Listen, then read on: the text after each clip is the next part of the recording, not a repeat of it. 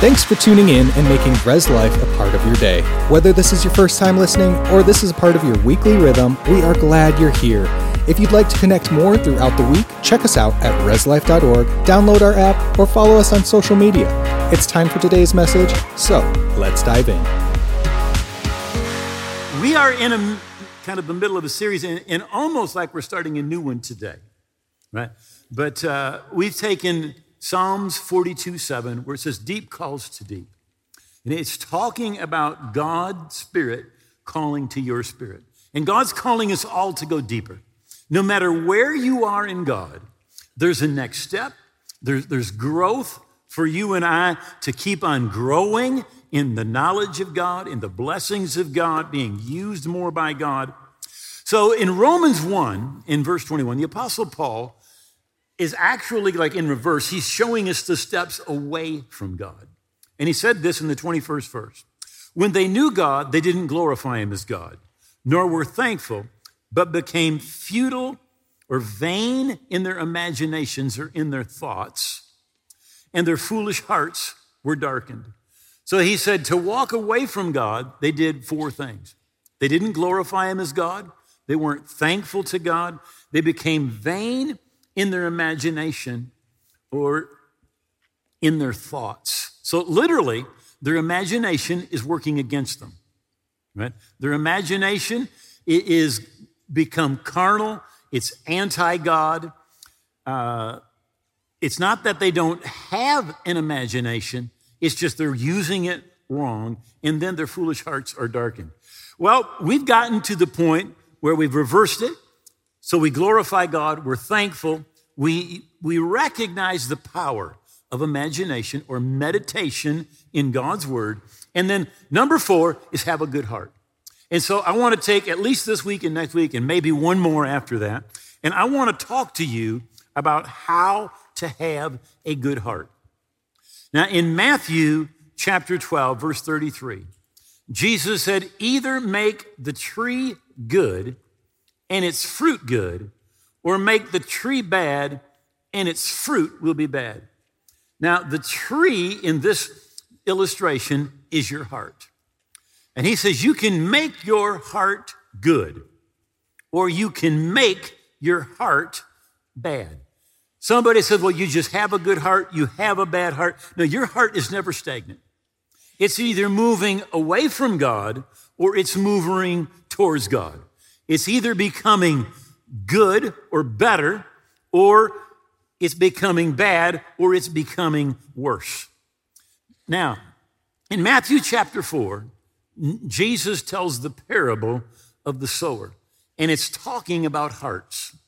So we're going to take and we're going to read uh, quite a bit of this chapter, and uh, this is going to be our introduction, and uh, then we're going to get to some of the things that you do that make your heart good or make your heart bad. So, verse 2, Matthew 4. And he taught them many things by parables and said to them in his teaching, Listen, behold, a sower went out to sow. And it happened as he sowed that some seed fell by the waysides, and the birds of the air came and devoured it. Some fell on stony ground where it didn't have much earth, and immediately it sprang up because it had no depth of earth. But when the sun was up, it was scorched and because it had no root, it withered away. Some fell among the thorns, and the thorns grew up and choked it, and it yielded no crop. But some seed fell on good ground and yielded a crop that sprang up, increased, and produced. Some thirtyfold, some sixty, and some a hundred. And then he said to them, He who has ears to hear, let him hear. But when he was alone, those around him with the twelve asked him about the parable. And he said to them, this is verse 13, Do you not understand this parable? How then will you understand all the parables? Now, Jesus is saying this is the key to understanding all of his parables, but it's the key to understanding how the kingdom of God works. Right? How does the kingdom work?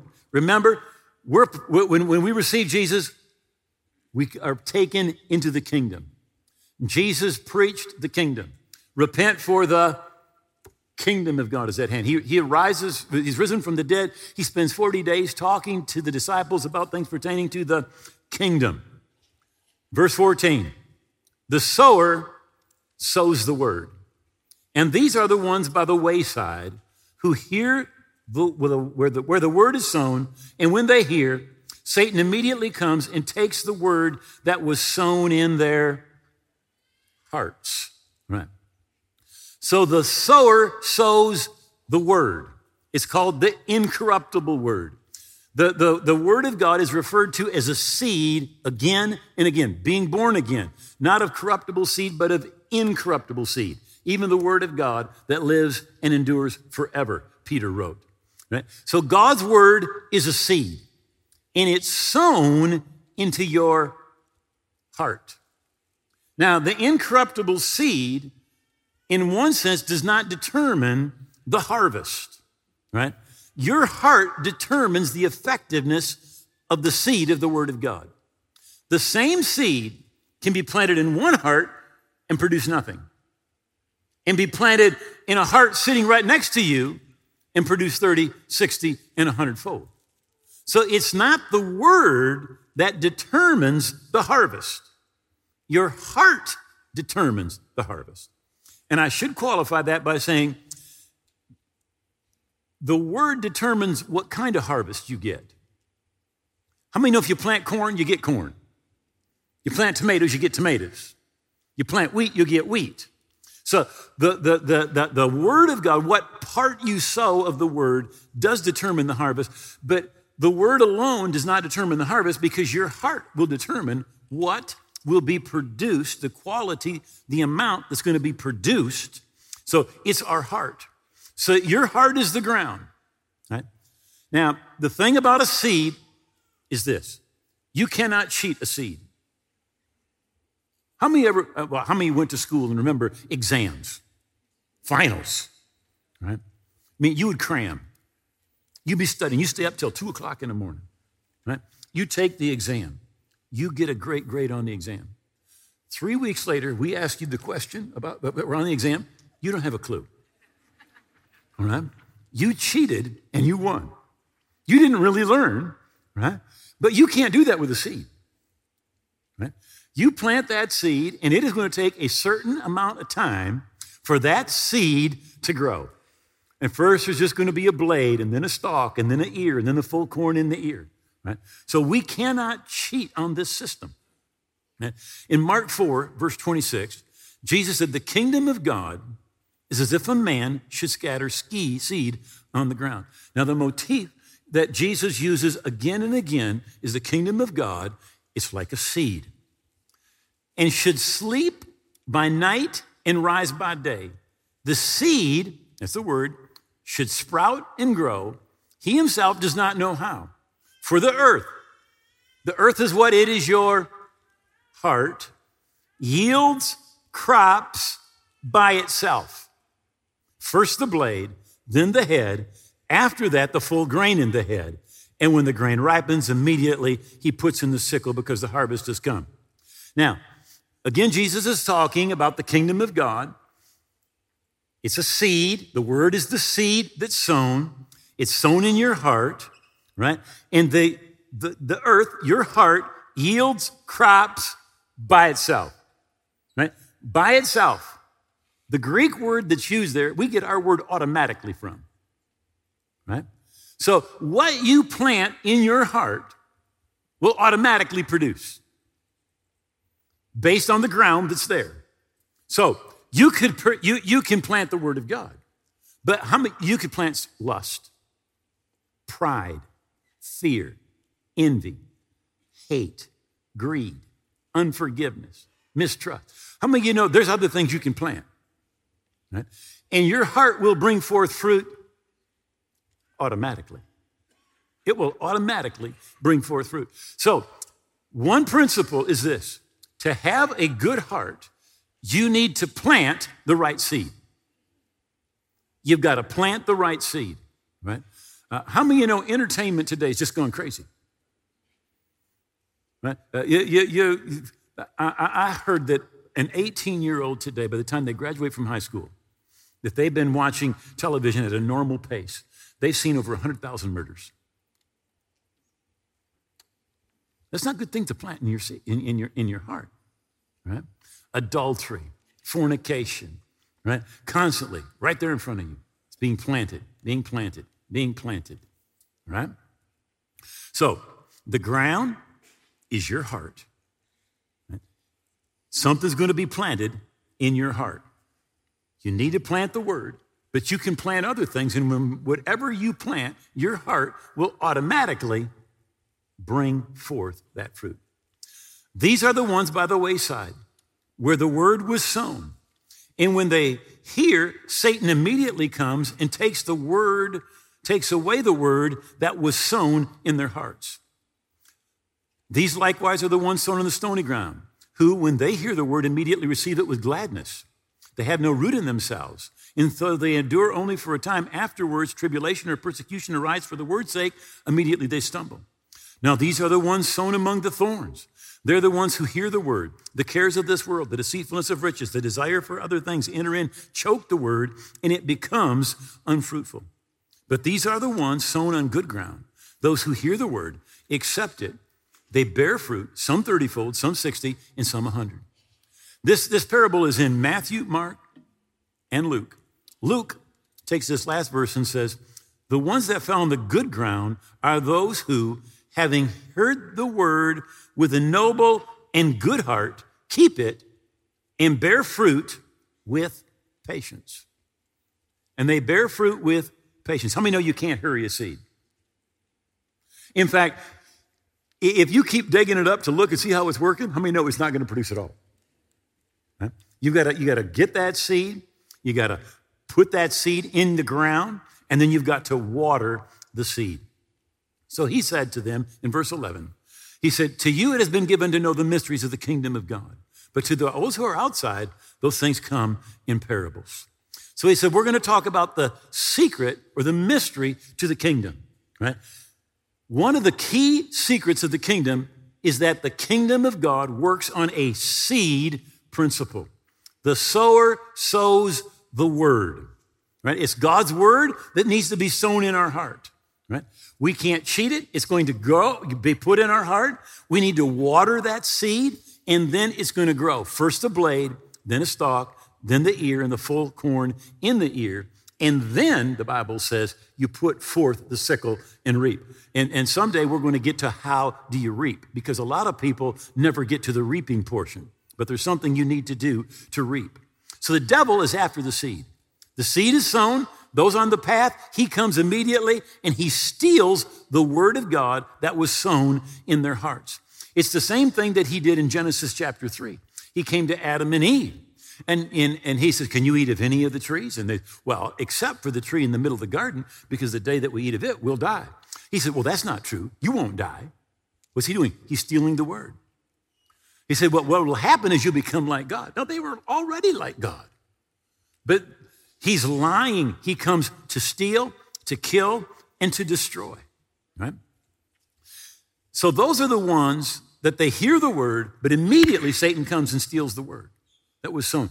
Again, for every one of these, that the, the, the, the devil wants to steal the word.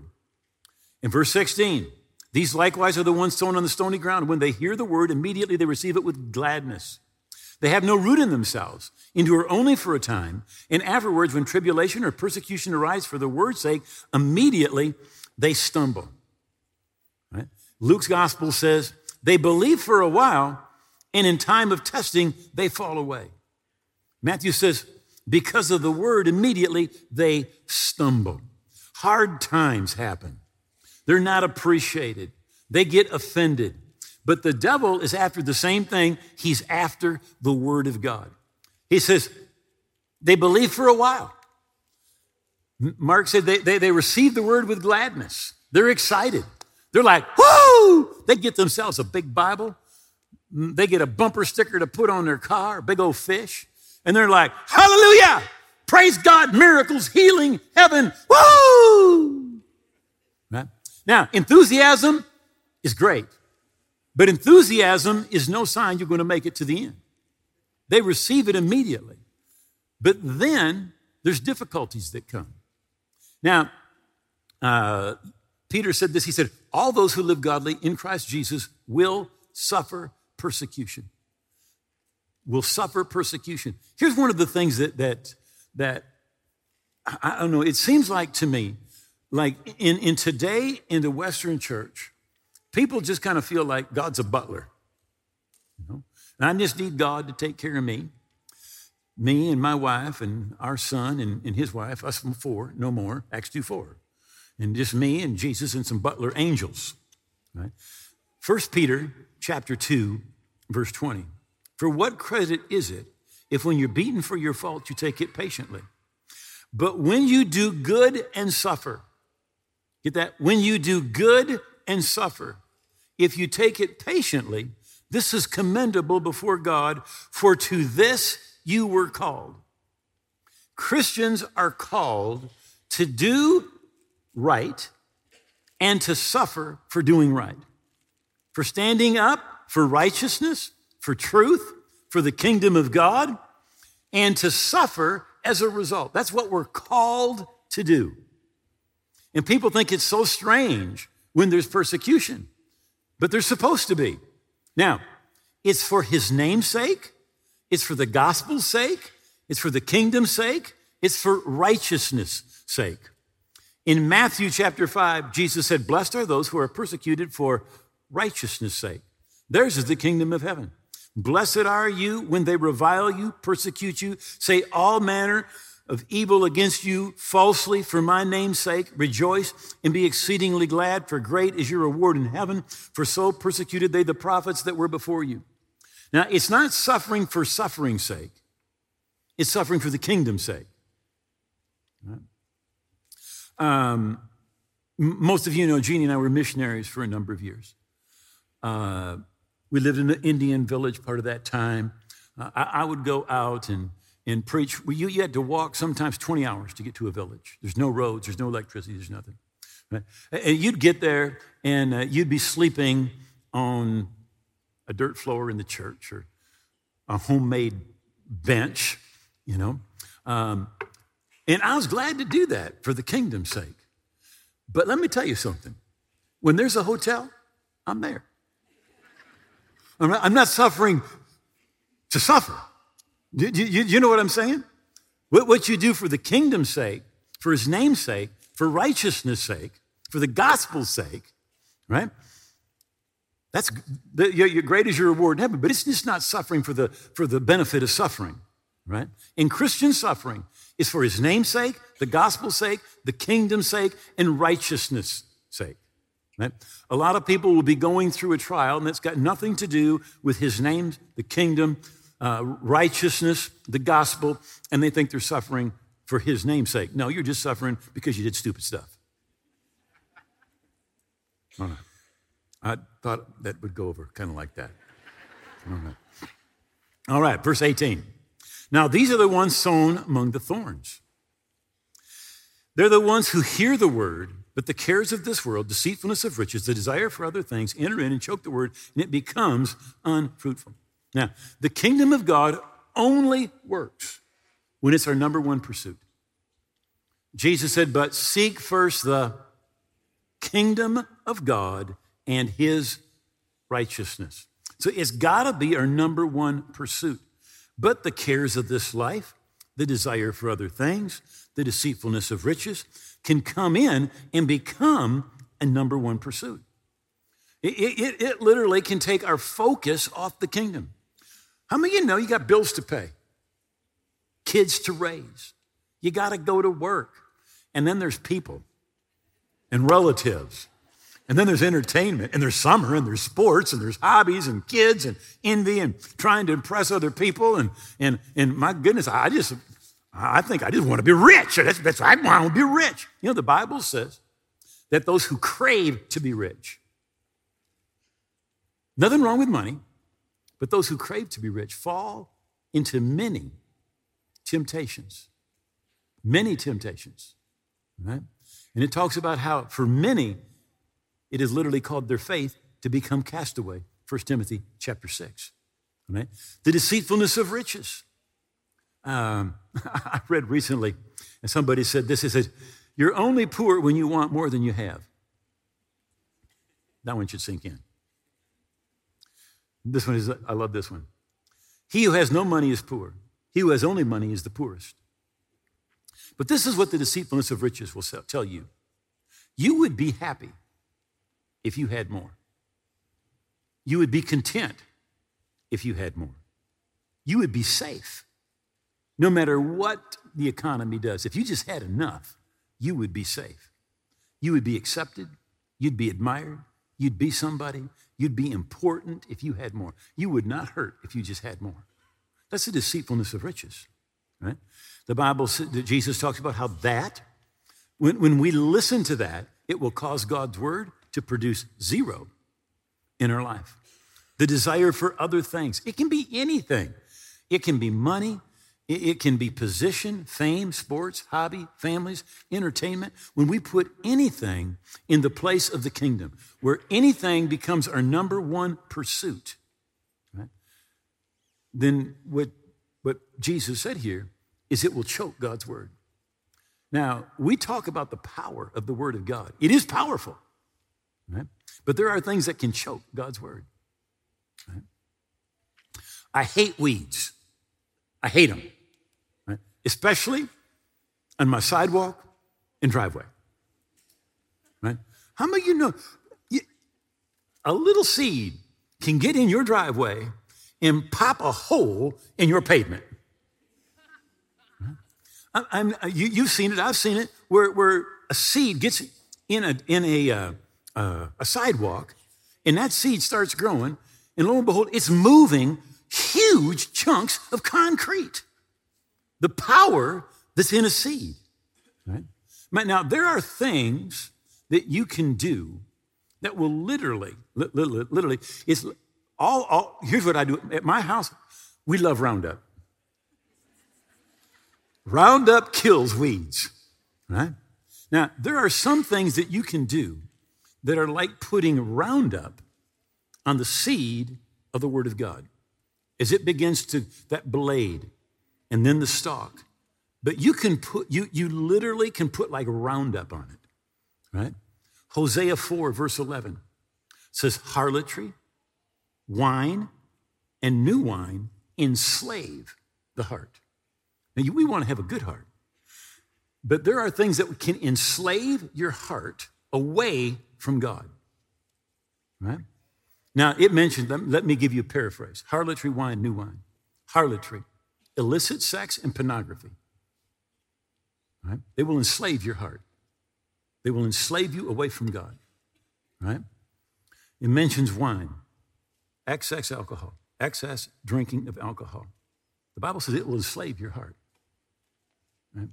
Uh, I remember one of the very first things I ever did as, a, as the pastor of this church was go to a confrontation.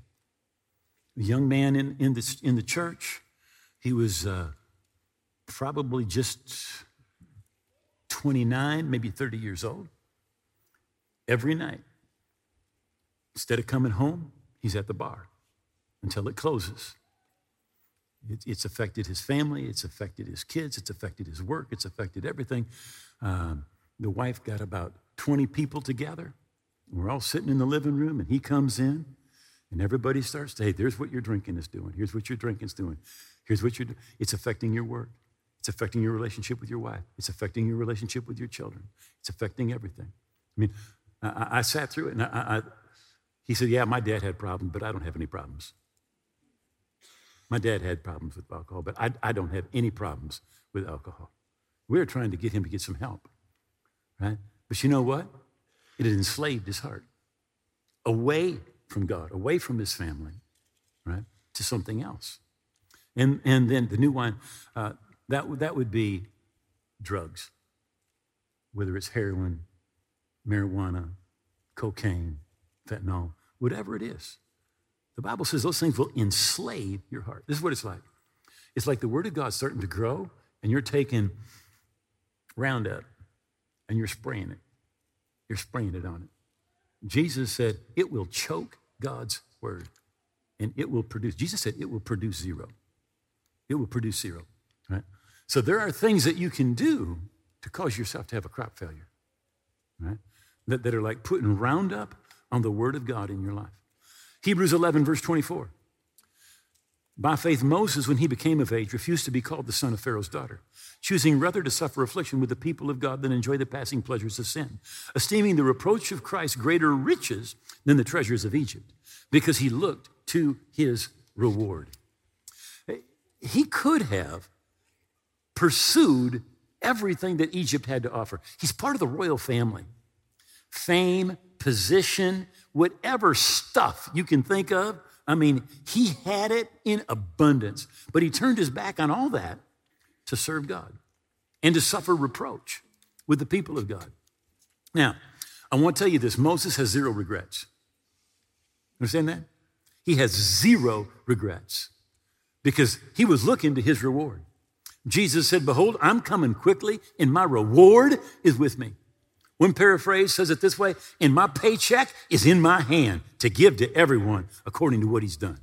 Right? Jesus is coming back and he has got a paycheck for you, has a reward for you. Verse 20. But these are the ones sown on the good ground, those who hear the word, accept it, bear fruit, some 30, some 60, and some a hundredfold. Again, Luke says it this way having heard the word with a noble and good heart, they keep it, they bear fruit with patience. Bear fruit with patience. Um, I had a I had a pastor uh, get a hold of me this week, Is really in a, in a tough situation. Uh, he, he, he said, Please call me back. And so I called him and I was talking to him. He said, I remember what you told me. He said, he said, You told us. He says, You said, love your wife and nobody else.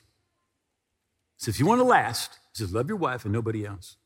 Preach the word and nothing else. Just keep preaching the word. Just keep preaching the word, keep preaching the word, and don't quit. The devil will tell you to quit. How many have had the devil tell you to quit? No. He'll tell you to, but don't quit. Just keep going. Hold fast, hold fast, hold fast. Hebrews 10 36. For you have need of endurance, that after you've done the will of God, you may receive the promises. For yet a little while, and he who is coming will come and will not tarry. Now the just shall live by faith. But if anyone draws back, God says, My soul has no pleasure in him. Don't quit. Don't quit. Second Chronicles 12 14 said, But he did the evil because he didn't prepare his heart to seek the Lord. He did evil because he didn't prepare his heart. Remember, Jesus said, either make your heart good and the fruit will be good, or make your heart bad and the fruit will be bad. So that's the introduction. Now I have 14 points. So we're going to get to one, just one this morning. Right? And uh, we will start out next week with, with, with the one thing that is absolutely the most important point, most important thing anybody can do to have a good heart. In fact, it is impossible to please God without this, right? It is impossible to have a good heart without it. But let me just start today with Romans 8 and 14, which says, For as many as are led by the Spirit of God, they are the sons of God. Be led by the Spirit of God. They are the sons of God. See, so often we do not, because we become insensitive to the Spirit of God. When the Spirit of God is dealing with us, we do not recognize it. Right? In John's gospel, Jesus prays and he says, Father, glorify your name. Now listen, then a voice came from heaven saying, I've both glorified it and will glorify it again. Therefore, the people who stood by heard it and said, It thundered. Others said, An angel spoke to him. And Jesus said, This voice did not come because of me, but for your sake. So God literally speaks from heaven. And some people think thunder. And others said, I, I think an angel was talking to him, but it was God talking to them. Right? And we can get to that point where, where we're, not, we're not sensitive to the Holy Spirit, right? And to have a good heart, we've got, it, it, when, when we're not sensitive to the Holy Spirit, our heart gets harder and harder. It gets harder and harder to hear the Holy Spirit.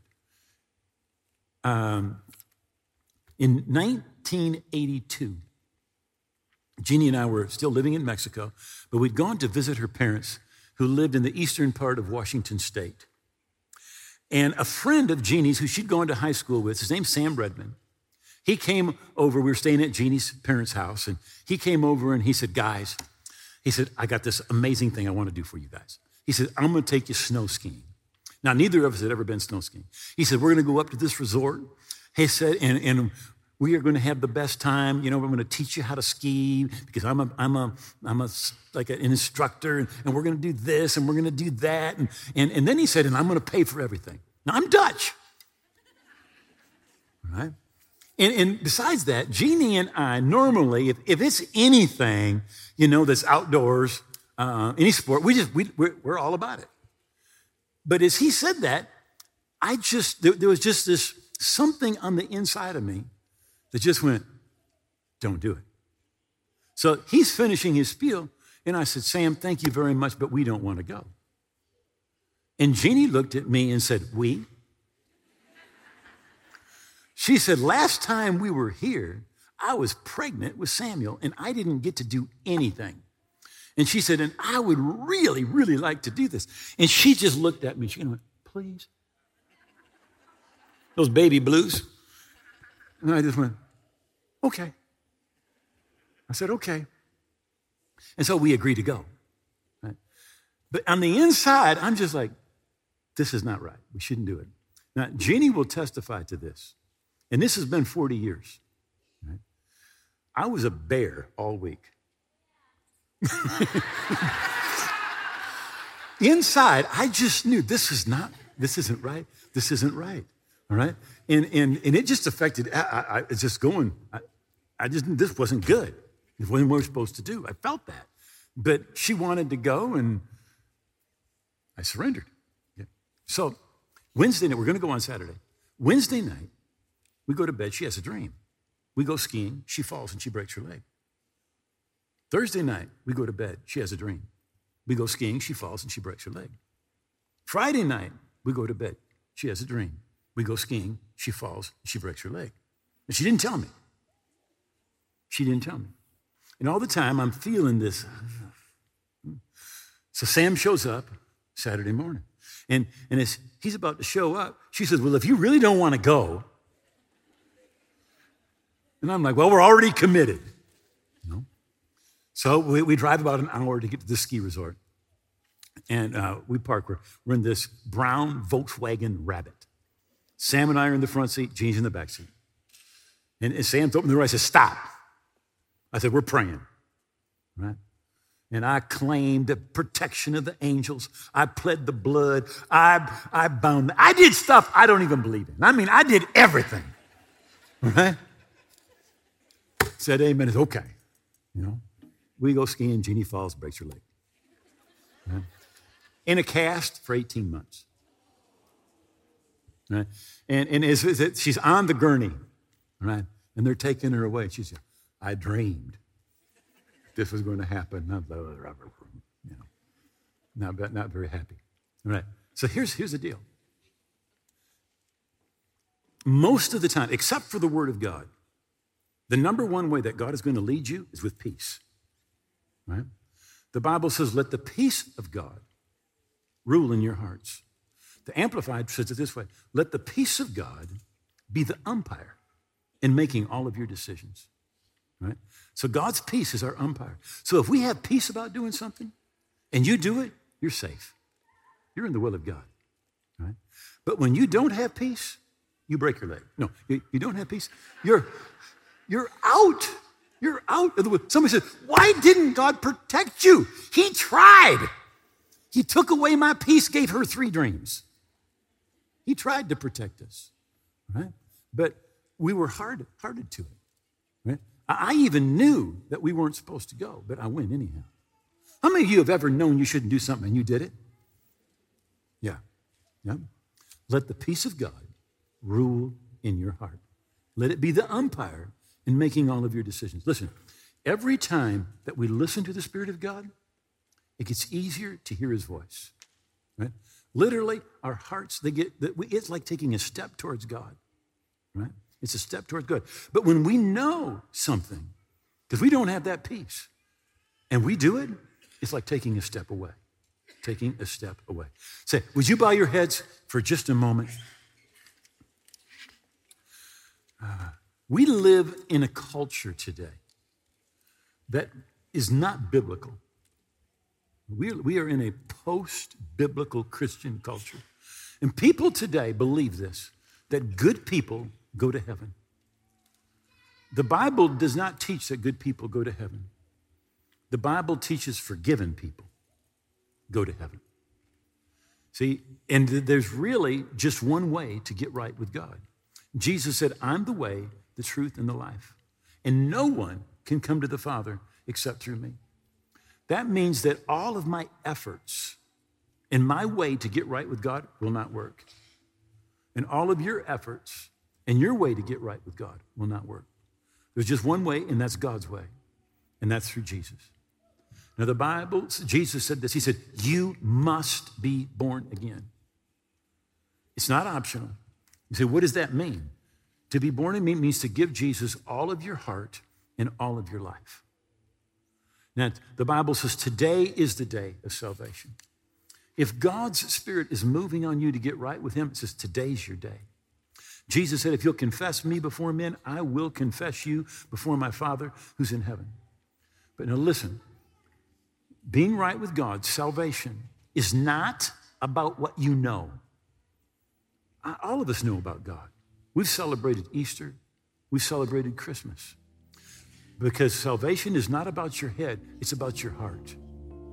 Right? It's giving Jesus all of your heart in all of your life. It's about receiving him as your Lord and as your King. The Bible says, To as many as receive him, to them he gives the right to be the children of God. So we're going to pray a prayer. And if you are away from God today, you're not right with God, and you will pray this prayer from your heart. When we say amen, you're going to be right with God. Right? So I'm going to ask everybody if you can, take the hand of somebody that's next to you. You came with them, you feel comfortable with that, take their hand. Every head bowed, every eye closed. We're going to pray this prayer together.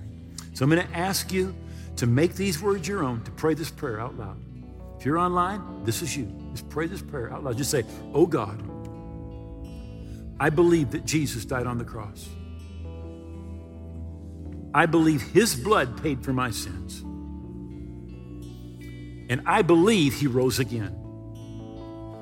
Victorious over death, sin, and the devil. And I give Jesus all of my heart and all of my life. I'm going to live for him. I receive him as my Lord, my King, and my Savior. And I thank you that you've heard my prayer, that my past is gone, and I'm now a part of your kingdom today and forever. In Jesus' name, amen. Thanks for listening. We hope you've been encouraged by this message. For more information, if you're in need of prayer or just want to connect with the community, go to reslife.org Follow us on social media or email us anytime at reslife at reslife.org. We hope you have a blessed day, and we will see you again soon.